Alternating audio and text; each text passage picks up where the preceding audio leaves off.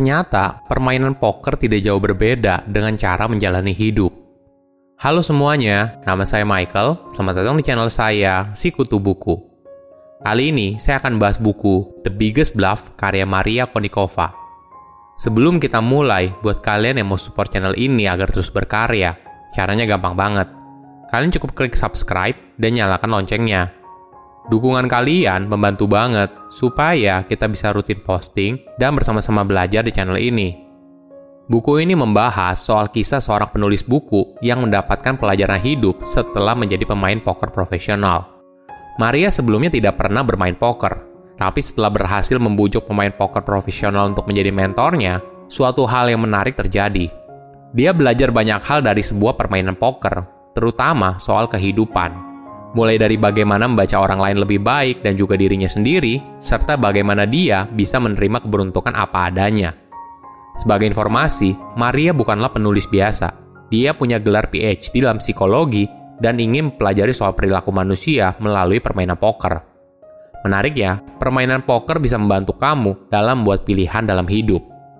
Saya merangkumnya menjadi tiga hal penting dari buku ini. Pertama, perjalanan menjadi pemain poker profesional.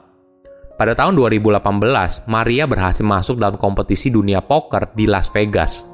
Padahal setahun sebelumnya, dia sama sekali tidak tahu soal poker.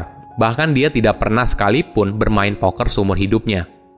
Petualangan poker Maria tidak semudah yang terlihat pada awalnya, namun dia punya latar belakang yang kuat. Sebagai kandidat doktor dari Universitas Columbia, dia mempelajari soal pengambilan keputusan dan khususnya interaksi antara keahlian dan keberuntungan dalam buat pilihan hidup yang penting apalagi di bawah tekanan. Dia juga terinspirasi oleh karya matematikawan John von Neumann, bapak game teori, yang ide dasarnya terinspirasi oleh poker. Kehidupan nyata menurut von Neumann adalah tentang gertakan, taktik kecil menipu yang membuat orang lain tidak mengetahui niat sebenarnya. Poker adalah tentang interaksi antara peluang dan kontrol, keahlian dan keberuntungan, dan dalam hal tersebut mencerminkan kehidupan nyata. Maria menceritakan tentang nasib buruk keluarganya yang terjadi pada tahun 2015. Ibunya tiba-tiba kehilangan pekerjaan sekaligus karirnya. Startup suaminya gagal, neneknya yang selama ini terlihat bersemangat dan sehat, tiba-tiba jatuh di malam hari dan meninggal dua hari kemudian. Sedangkan dia sendiri menderita kelainan autoimun yang aneh dan misterius. Kemalangan ini tampaknya tidak adil dan sulit diterima.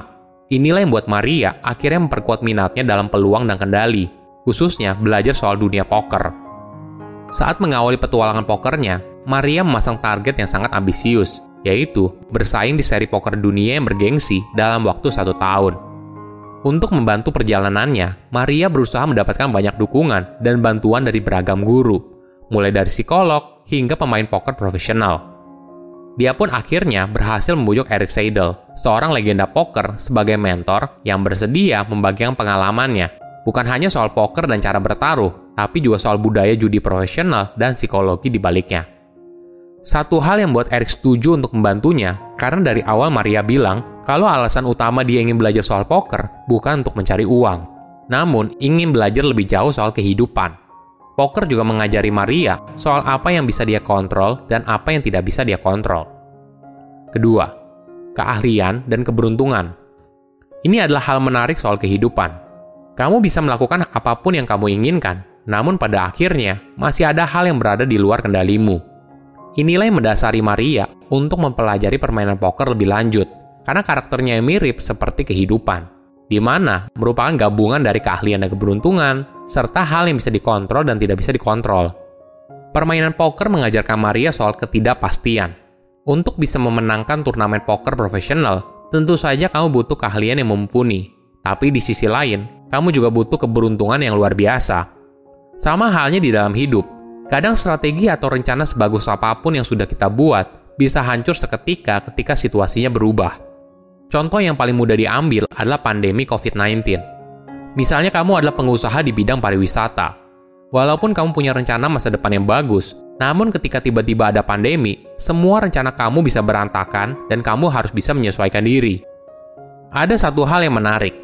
Kebanyakan orang terbiasa melebih-lebihkan soal tingkat kendali mereka atas peristiwa tertentu. Kecenderungan ini lebih banyak ditemukan oleh orang pintar atau orang yang ahli di bidangnya. Mereka suka melebih-lebihkan keahlian mereka sendiri daripada keberuntungan. Akibatnya, keputusan mereka menjadi buruk. Ini adalah sebuah ilusi kendali yang menghalangi mereka melihat hidup apa adanya. Contohnya begini, mereka melakukan apa yang berhasil di masa lalu atau berpikir kalau apa yang mereka putuskan pasti akan berhasil. Orang tersebut gagal memahami bahwa keadaan telah berubah, sehingga strategi yang sebelumnya sukses tidak lagi memberikan hasil yang sama di masa depan. Mereka membuat keputusan yang buruk karena mereka tidak mau mendengar apa yang dikatakan dunia ketika hal tersebut berbeda dengan keputusan yang sudah mereka buat. Ini adalah fakta kejam di mana manusia merasa kalau diri mereka punya kendali, padahal sebenarnya itu merupakan hal yang kebetulan. Ketiga, pelajaran berharga dari permainan poker. Ketika Maria mulai bermain poker, dia sering mengeluh kepada Eric Seidel yang merupakan pelatih pokernya soal nasib buruknya.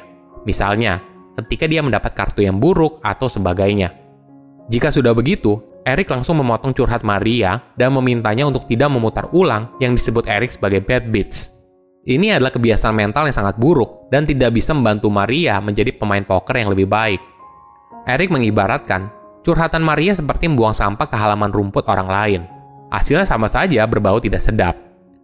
Pelajaran poker boleh dibilang sama seperti di dalam hidup Seringkali kita tidak menyadari berapa banyak waktu yang kita habiskan memikirkan kesalahan masa lalu terus-menerus dan frustasi atas semua kejadian buruk yang ada dalam hidup kita. Kejadian ini membuat Maria sadar kalau semakin sering kita berpikir kalau kita adalah korban dari keadaan, maka kita tidak akan pernah terbuka pada kemungkinan dan peluang baru di masa depan.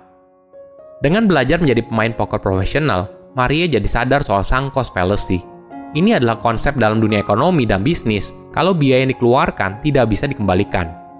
Dalam permainan poker, banyak pemain yang sudah kalah tapi bertaruh terus-menerus, padahal seharusnya berhenti bermain dalam putaran tersebut. Hal ini disebabkan mereka berpikir kalau mereka sudah menaruh banyak uang di dalam permainan tersebut, maka mereka cenderung tidak mau menyerah atau berhenti.